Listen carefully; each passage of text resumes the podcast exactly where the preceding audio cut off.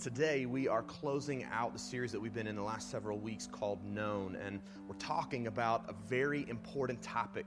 It's so important that Jesus devoted about 25% of his words in the Gospels to this topic. It's so important that there are 28 passages in the first four books of the New Testament that teach on this topic. Um, it's so important that between the Old and New Testament combined, 800 verses instruct us on it. And uh, if you're wondering what the topic is, let me show you. It's money. That's what we're talking about today, and specifically about how we're called to be generous with our money. Now, I want to say a couple things because I know that people can get a little weird uh, when we talk about money in church. So, first, let me say to you if you're a guest, if you're new uh, to this whole church Jesus thing, um, we're not trying to get your money today. All right, the goal of today is not to convince you to give us your money. Uh, so I, I, want you to know the pressure is off. You can sit back, relax, and I really hope that more than anything, today's helpful for you and that you gain new insight about money and how to handle it. Now, for the rest of us who would call this our church, who say we know Jesus, if you're kind of sitting in your seat right now going, oh, great, the money talk, right? I should have skipped church today. Maybe you're wondering if you can still sneak out before anyone sees you, and you're wondering, do we really have to talk about money? The simple answer is yes, we have to. Um, everything we do here at Crosspoint City Church, whether you realize it or not, costs money. Uh, the staff we hire that leads ministry costs money.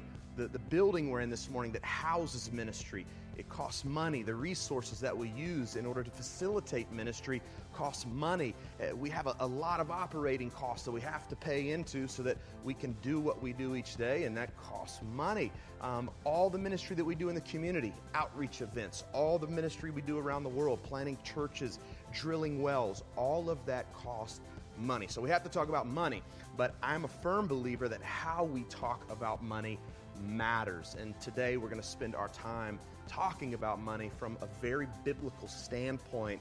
And my prayer for all of us today is that we might leave with a different perspective on money, stewardship, generosity. And my prayer is that for a simple reason because, as our sixth and final core value states, we here at Crosspoint City Church want to be known as a generous church. And I'll read this core value to you so that you can hear what it says. We value generosity give to change the world.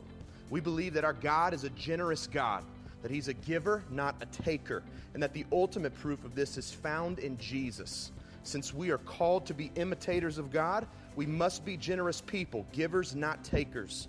We will be a church committed to sacrifice and generosity, believing that the more we give, the more lives will be changed in our community and world. So, with that being said, this morning we want to take part in a simple act of generous giving. We, we want to worship through a time of offering. And so I'm going to invite our host team to go ahead and come forward and to get in place. And I'm going to pray over this time. So uh, I'm going to ask you to join me.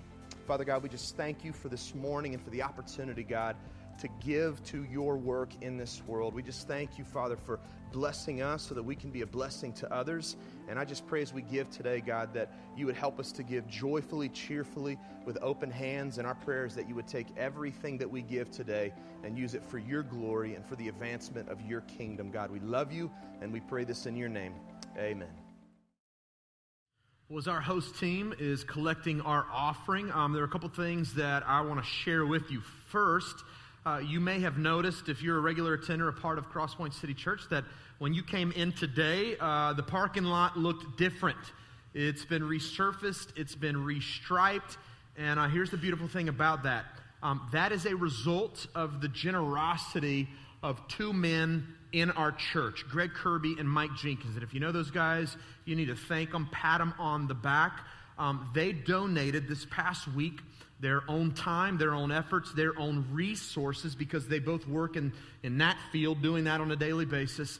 Um, they donated all of their uh, stuff to come in here and to do that for us. That was a gift to our church. I mean, a true act of generosity. And so I just wanted this morning to stop and honor these guys if we can, because that's a big, big deal.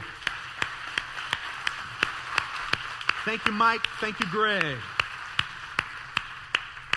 Well, second thing before we get going, since we're uh, talking generosity today, I thought it'd be a good morning to, uh, to highlight a brand new way of giving here at Crosspoint City Church. Um, you can always give like we just did on Sunday mornings um, when we passed the buckets.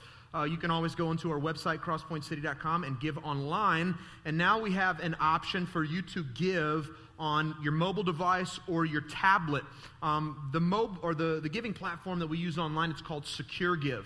And SecureGive actually has a really cool app that you can download onto your device, onto your tablet. You can kind of see the interface there on the screens. And if you go to your, your search uh, feature in your app store, you'll be able to find it. It's free. And then you can look up Crosspoint City Church and set that as your home church and you can give anywhere, anytime, and it's really, really easy to use. So go download that app today. You can even do it right now if you choose, and you can start using that way to give um, if that's helpful for you. All right? So let's do this. Let's all grab our Bibles, or if you have your YouVersion apps ready to go, um, let's go to Matthew 6 together. Matthew chapter 6. And if you're sitting here going, James, what is YouVersion? What did you just say? Uh, YouVersion is a free Bible app that we use week in and week out here at Crosspoint City Church for our messages. We post all of our message notes there. You can take your own notes on your phone or your tablet. Um, it's why we don't do handouts. We thought we'd use technology instead. So if you don't have YouVersion, go look that up. Y O U version. Download it for free. And you can follow along with the message I'm about to preach this morning um, through your mobile device, okay? As you're getting to Matthew 6, I, I want to ask you a question. And here's the question what do you love more, God or money? What do you love more? Now, I think some of us, if we pass the mic around the room and we let you answer, some of us in the room could honestly say this morning, I love God more than money. You'd be telling the truth, right? I think others of us, um, we might be humble enough to go, you know what, James, at this point in my life, um, I, I, love money more than God. I just do, and you'd be honest enough to say that, and, and we'd appreciate that answer. I think that maybe some of us in the room, we might lie and say we love God more than money, but we really love money more than God. And then others of us in the room, we might say this. We might go, well, James, that's a hard decision for me, bro. Like, I, I love both. God and money are both awesome, and I don't know if I can choose between the two. Now, here's why I asked the question this morning. Because every single one of us in the room, we have to have an answer to that question. You have to choose God or money. And listen to me, it's impossible for you to love both of those things at the same time. And I'm not just making this up, all right? Jesus himself tells us this in Matthew chapter 6, and I want to show you um, his words. So I want you to look at verse 24 with me and check out this simple statement. Here's what Jesus says No one can serve two masters, for either he will hate the one and love the other, or he will be devoted to the one and despise the other. You cannot serve God and money. So Jesus is telling us you can't love God and money both at the same time. It's impossible. You can't serve both. You can't be devoted to both. According to Jesus, all of us in the room are going to be mastered by one of these things, but we can't be mastered by God and money at the same time. And the first determining factor in which of these things you are going to be mastered by is perspective. It's your outlook on God and life and and money. And Jesus tells us this in the verses preceding the verse that we just read. So I want you to look back down with me, verses 22 and 23, and check out what Jesus has to say. He says, The eye is the lamp of the body. So if your eye is healthy, your whole body will be full of light. But if your eye is bad, your whole body will be full of darkness. If then the light in you is darkness, how great is the darkness. Now, those are some confusing verses, um, but they wouldn't have been for Jesus' listeners, okay? Jesus is using metaphorical language in this passage that his Jewish listeners would have been familiar with to make this point about perspective. And he starts talking about the eye. Think about this. What is the purpose of your eyes? What's the purpose? They allow you to see.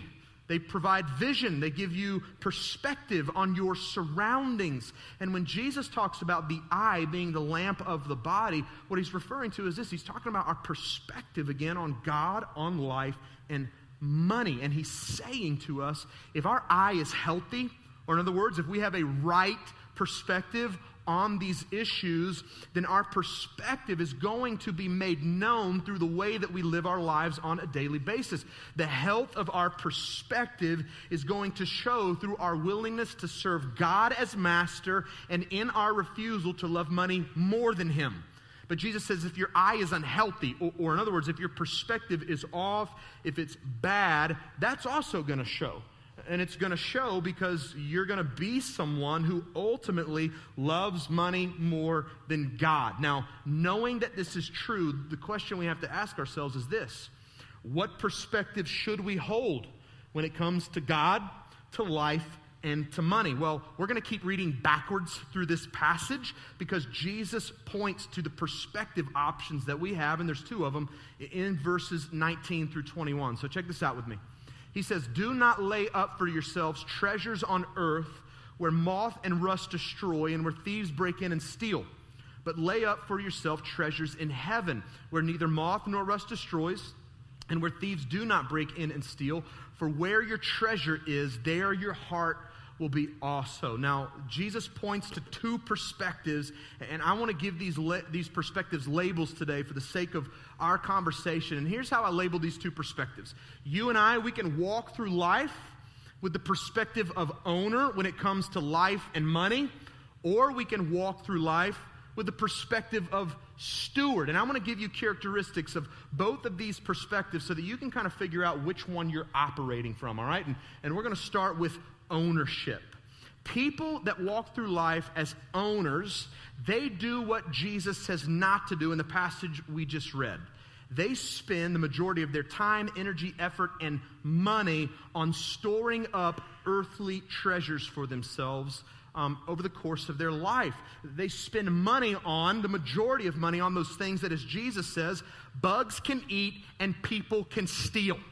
And owners do this because they operate each day under the assumption that their lives and everything they have belongs to them, and that the more they own, the happier they'll be. Now, there's a few different type of owners, all right, that, that live out of this perspective. First, you have owners who love to hoard all of their money, right? They, they keep it, they store it all up, and they refuse to be generous with it because, listen, they can't reason in their minds why in the world someone would give the very thing away that leads to an ability to own more earthly things. Like to them, giving money away is like giving happiness away. They just can't understand why someone would do that.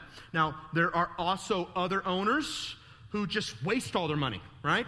Um, their goal in life is to seek out pleasure and comfort and entertainment. So they make money to waste money on themselves and no one else because their goal, again, is earthly stuff. That's what they are all about. And, and in an owner's mind, they have every right to do that. And you know why? Because they're owners. They believe that they own their life and everything that they have. And, and then lastly, there are owners, listen to this, um, that don't really have much money but they want other people to think that they do. And so, you know what these owners do? They go into massive amounts of debt in order to own things they don't need so that they can impress people that they don't like. That's what these owners do. And so here's the deal. At the end of the day, this ownership perspective, it misses one huge foundational truth about God, about life, and about money. If you're taking notes, I want you to write this down. All right, here's the truth the ownership perspective misses. God owns everything, and we don't own anything. God owns everything, and we don't own anything. And I'm going to go Bible on you to prove this, okay? Read these verses with me. Psalm 24, verse 1. The earth is the Lord's and all that fills it, the whole world and those who dwell therein. You know what this verse is saying? All of creation belongs to God. He owns everything, including your life and mine. Everything in creation is His. He's the owner of it. Haggai 2 8, the silver is mine, the gold is mine, declares the Lord of hosts. You know what God's saying here? Every bit of wealth in existence belongs to me. I'm the owner of it. We'll keep reading Psalm 50, 10 through 11. For every beast of the forest is mine, the cattle on a thousand hills. I know all the birds of the hills, and all that moves in the field is mine. God's saying in this passage, every natural resource that exists on the face of the planet belongs to me. I am the owner of those things. Deuteronomy 8, 17 through 18. Beware lest you say in your heart, My power and the might of my hand have gotten me wealth. You shall remember the Lord your God, for it is he who gives you power to get wealth. You know what God's saying here? Your passions, your abilities, your talents, um, the way that you earn money, he goes, I gave that to you. Th- that belongs to me. And you wouldn't have an ability to earn money if I, as the owner, wouldn't have given you that ability. Every bit of who you are belongs to me. I'm the owner. James 1 16 through 17. Do not be deceived, my beloved brothers. Every good gift and every perfect gift is from above, coming down from the Father of lights, the owner with whom there is no variation or shadow due to change. God, again, He's just reminding us in the scriptures every good thing we enjoy in life as people, He is the owner of. And the only reason we have it is because He has entrusted it to us. Like, listen, I, I could keep reading verses all day because there's a lot of these type of verses in the Bible, but I think you're smart people and I think you get the point. And the point is what? God owns everything, and none of us in the room own anything. Now, I know the pushback in some of our minds. Like some of us are probably sitting here going, Bro, um, that's not true about me. I own my car, I own my house. I own my own business. I own property. James, I own a lot of stuff, and I've worked really, really hard to be the owner of those things. Here's what I would say this is the point at which we need to just be really honest with ourselves, right? We're talking perspective. So let's just gain a right perspective for a moment. Let's hypothetically say that you die tomorrow. All right, I hope that doesn't happen. Um, but let's just pretend that it does. Let's say you die tomorrow. You get that you're not taking anything with you, right? Like, none of us are hooking the U Haul up to our hearse at the end of our funeral and dragging all of our stuff with us into the next life. Listen to me. You know what that means, right? It means you don't own anything. God is the owner of all things, and He is the giver of everything good we enjoy in life. Listen, including our money. Now, listen, people operating from the second perspective I shared with you earlier, stewards, they get this. If you're taking notes, here's some great stuff to write down. A steward, by definition, is simply a manager it's a manager. In his book, The Treasure Principle, um, author Randy Alcorn, and, and I would encourage you, read Randy Alcorn's stuff on money, on generosity, on stewardship. It'll be helpful for you. But he gives us a short, simple job description of a steward in this book, The Treasure Principle. And here's what he says He says, A steward manages assets for the owner's benefit. The steward carries no sense of entitlement to the assets he manages. It's his job to find out what the owner wants done with his assets, then carry out his will. Unlike someone operating from an owner's perspective, a steward wakes up each and every day and lives under the belief that God truly is the owner of all things, including their life, including their money, and they believe that their job in life is simple, and it is to manage God's stuff for His benefit, for His honor, and for the good of other people.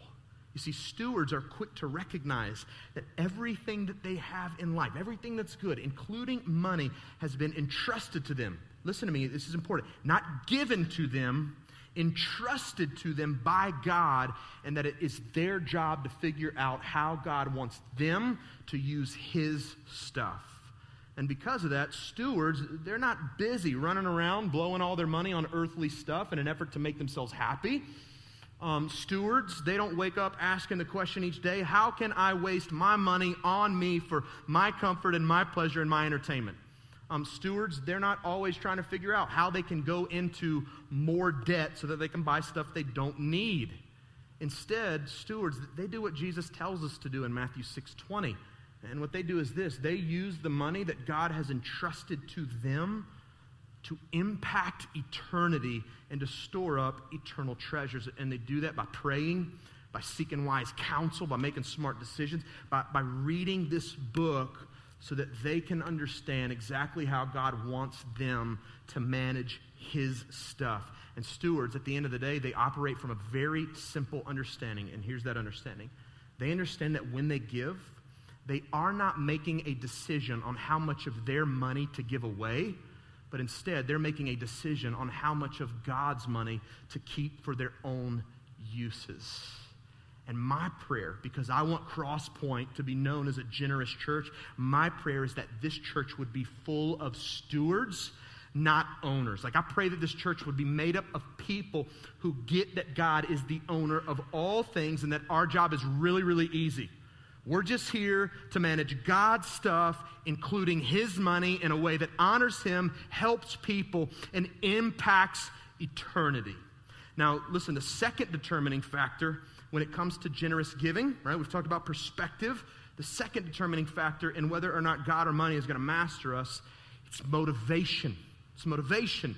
When you read the scriptures, it is clear in teaching us that you and I, if we're going to really be generous givers, that we not only need to keep a right perspective on who owns what, but we also need to give with a right motivation. You see, it's completely possible for you and I to leave today with a right perspective, but to give with the wrong motivation.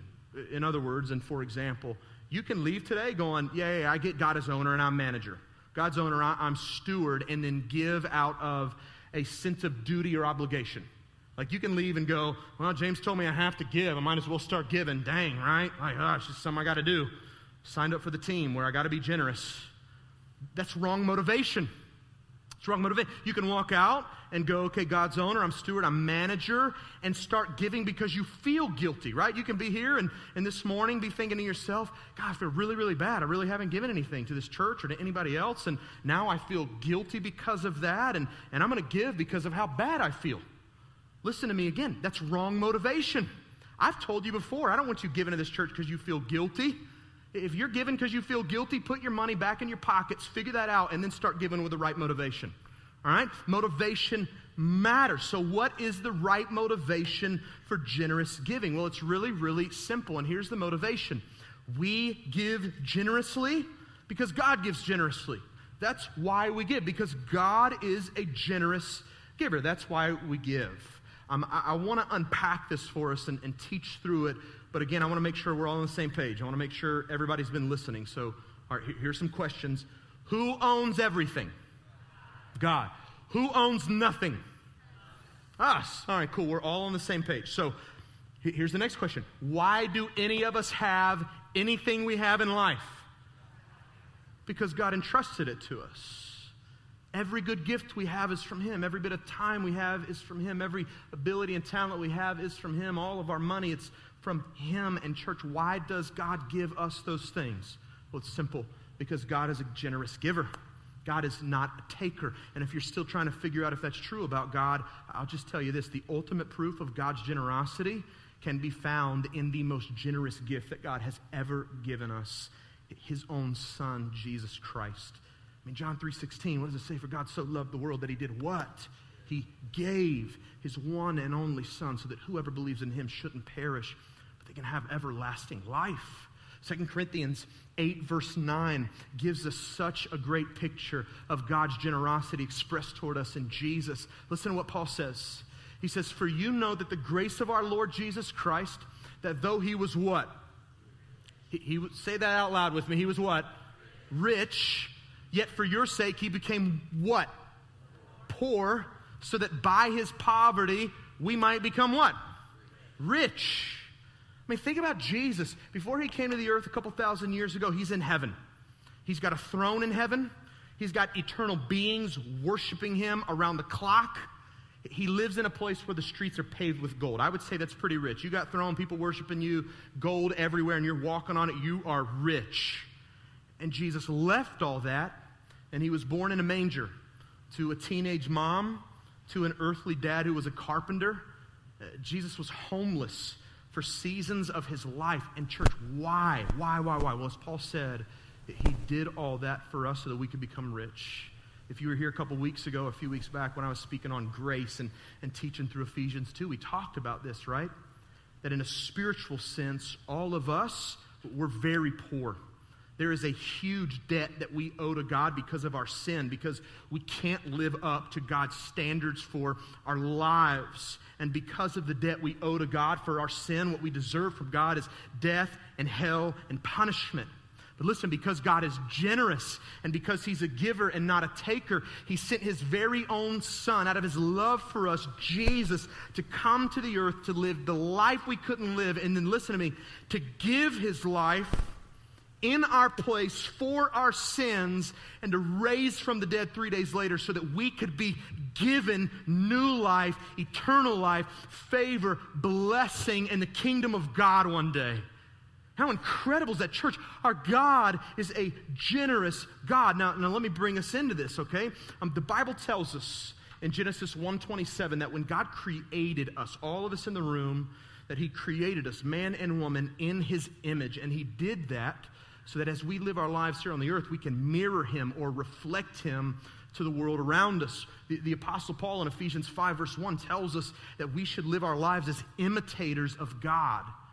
Well, church, you know what we can't do if we are unwilling to practice generosity? We can't do those things.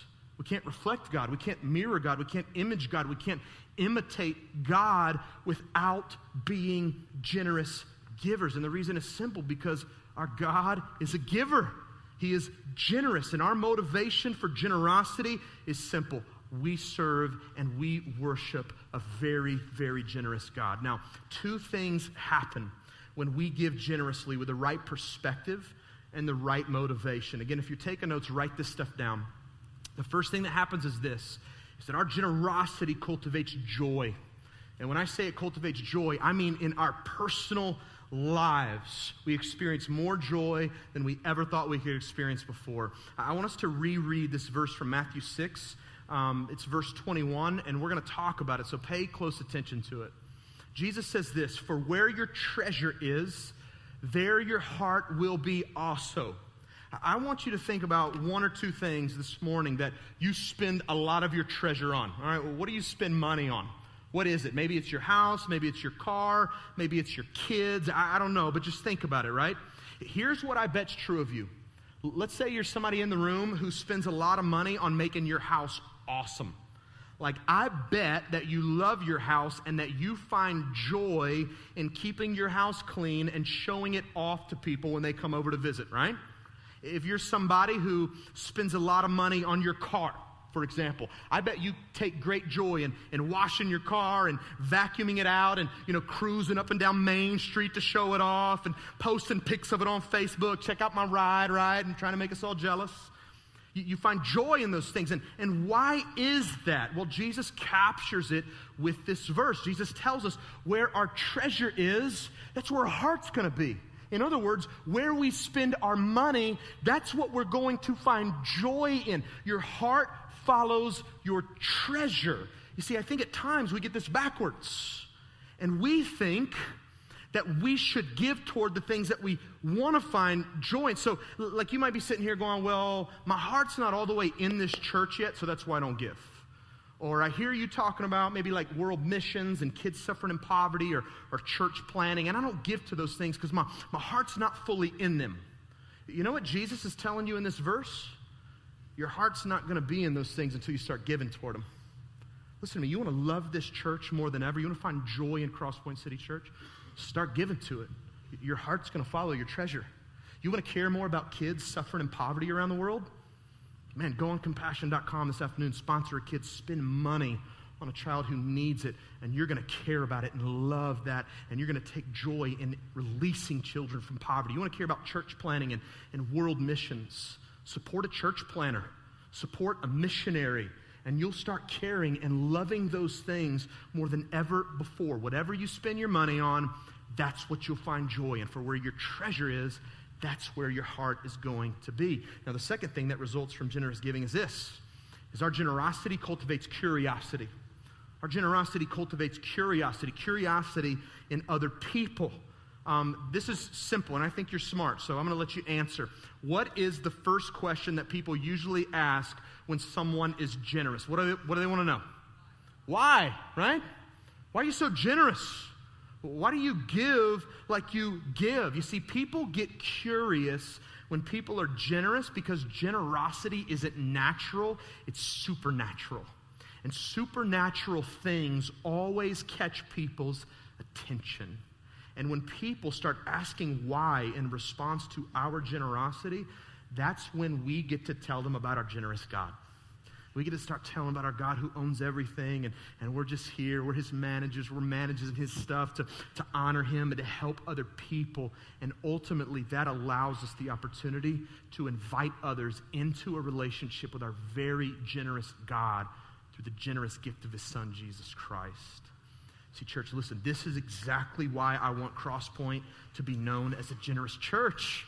This is why generosity made our list of six core values. It's because I believe, because of what I see in the scriptures, that the more generous we become, the more joy we'll experience in life, and the more opportunities we'll have to share Jesus with people who desperately need Him, both in our community and in our world. Uh, several weeks ago, I, I got an opportunity um, to go on a visit to a church out in Birmingham, Alabama, with a, a friend from our church named Tony Morgan. He, he, works with churches all over the country, and we went out there to visit this church of 24,000 people, crazy big church, and, and we got to hang out with the pastor all day. And uh, over lunch, he was talking about the way that they steward and manage money as leaders of this church. And man, it was just fascinating to me to sit back and listen to what he had to say. But, but he made a statement that's just resonated with me. I mean, stuck on my heart, in my head. And here's what he said He said, A long time ago, when we first started this church, we decided that we wanted to steward and to manage our money in such a way that we set ourselves up for the favor of God. And when he said that, man, it just something hit me, and I went, That's what I want to do as the pastor at Crosspoint. I want to make sure that every bit of money that people give week in and week out, that I, as the pastor, commit to make sure that other leaders in this church, including myself, steward and manage that money so that we set this church family up for the favor of God. And so I'm saying that because. I know I can't ask you to give generously to the vision and the mission of this church unless I, as your pastor, am committed to, to financial stewardship, biblical stewardship here at this church. And so I just want to share some things with you in closing so that you can know how we handle money here when you give. And I want you to know some of the things that we're working toward financially as we seek to set ourselves up for the favor of God. Every week when you give, we take the money immediately to a locked office. There's a police officer there, and we have a team of people, not one, not two, but a team of people who count that money. And we have a team for accountability purposes, and it gets counted and recounted and recounted and documented, and it gets deposited on Sundays. And we run all the reports and send them to the third party company we work with in Rhythm, who keeps track of all of our bookkeeping. And they check our deposits against all of our reports. And again, we do that because we want to operate above reproach when it comes to the money you give.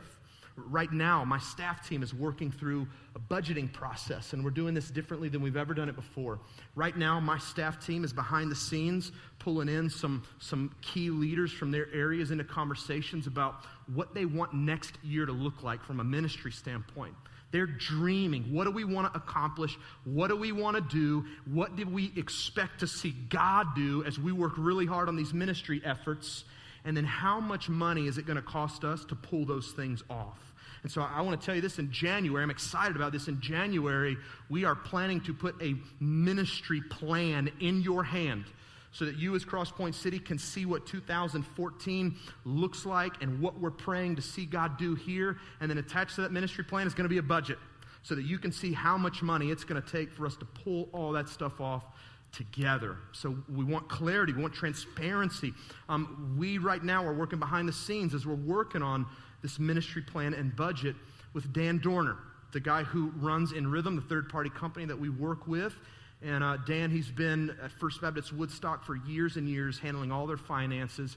And he's helping us to make sure that we are staying in healthy percentage, ra- healthy percentage, percentage, if I can say that word, percentage ranges in four categories that make up our budget personnel, facilities, operations, and ministry resources. It's really important to me to know that when we allocate money to those four, um, to those four areas, that we're doing, doing so responsibly and, and in a healthy manner. Um, starting this year and for every year uh, after this year, we'll have an independent CPA firm review all of our finances to ensure that we're operating above reproach when it comes to money. Um, after we get our elder team in place in the next few months, our plan is to get a stewardship team in place, a, group of key volunteers who know what they're doing when it comes to money to oversee our budget and to oversee our spending. And then ultimately, here's what I'm really excited about. I have this on my heart to move this church toward operating each year off of an 80 10 10 budget. And what I mean by that is this um, my desire is to get this church to a place financially where we operate day in and day out, week in and week out, off of 80% of everything that's brought in. And I want to take 10% and just give it away, at least 10%, and give it away. Give it away to blessing this community, blessing our schools, doing outreach events, giving it to church planters and missionaries, people out on the front lines doing the hard work of ministry to reach people for Jesus. I want to take the other 10% and put it in a reserve fund, not just so we can store up, but so that, listen, we can set ourselves up for the favor of God. You see, my, my heart is this when God brings unique opportunities, supernatural opportunities, and puts them in front of us and invites us to be a part, I don't want to ever be the church that has to say no because we don't have enough money. My heart is let's steward our money well, let's have plenty of money laying around so that when God puts supernatural opportunities in front of us, we can go, oh, yeah, we're going to be a part of that, and we can be because we have been intentional about setting ourselves up to be a part of God's favor and his plan. So that's what we're working towards. So here's what I want to say to those of you in the room, again, who know Jesus, who are a part of this church. I just want to ask and invite you into generous giving. If you give here already, I just want to say thank you, thank you, thank you, thank you. Because again, we can't do ministry without all of us giving together. And secondly, like I said, if you're not giving generously already, I want to invite you into that. I want to invite for your joy and for the fulfillment and completion of the mission and vision of this church. Now, if you're sitting here going, well, James, how much do I give? What does generous look like for me? That's what I can't tell you. You, you got to figure that out, right? You got to seek counsel. You got to read the scriptures. You have to pray and ask God what generosity looks like for you. And at the end of the day, you got to remember that the decision you're making is not how much of my money to give, but how much of God's money to keep. And so, whatever God leads you to, I just pray you give that.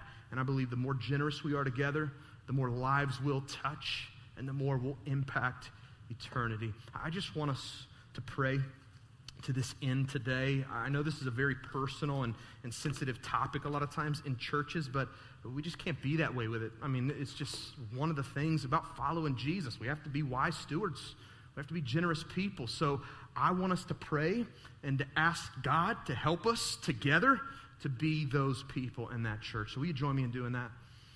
Father, I just thank you for the opportunity to be here this morning, God, and just to reflect on your goodness, on your generosity toward us as your people. God, we just are in awe, God, that you, as owner of all things, trust us with your stuff. And God, I just pray that this morning, God, those of us that walked into the room um, as owners, God, that you would help us to surrender that perspective to you, God, and to take on the perspective of steward. God, for those of us that walked in the room today that, that give, God, because we think it's just something we have to do, it's duty, it's obligation, or, or maybe there are people here who have been giving because they feel guilty and they feel bad. Help us, God, to surrender guilt. Help us to surrender God, I have to do this, that mindset. God, and replace, God, that motivation with joy and cheerfulness. And, and God, help us to understand that when we give, God, with the right motivation and perspective, God, that you're honored, that we find joy, and that other people are inspired toward a relationship with you. God, I just pray, truly pray, God, that hearts would be soft today. God, that we'd respond in whatever way you're leading us. I know that the Bible teaches, God, that, that giving is a spiritual gift. God, but I know it's one that probably a lot of us in the room don't have, God. So we need you to work that out in our lives so that we can be the people, God, you've called us to be. God, we love you so much and we thank you for your generous gift of Jesus toward us. We thank you for all that you give us in life. Give us wisdom and clarity, God, on how to manage your stuff for your glory and for the good of other people. God, we love you. and we surrender this area of our life to you today. God, we pray this in your name. Amen. I want to invite you to stand. The band's going to lead us in a song, and I just want to encourage us. Let's sing this from our hearts.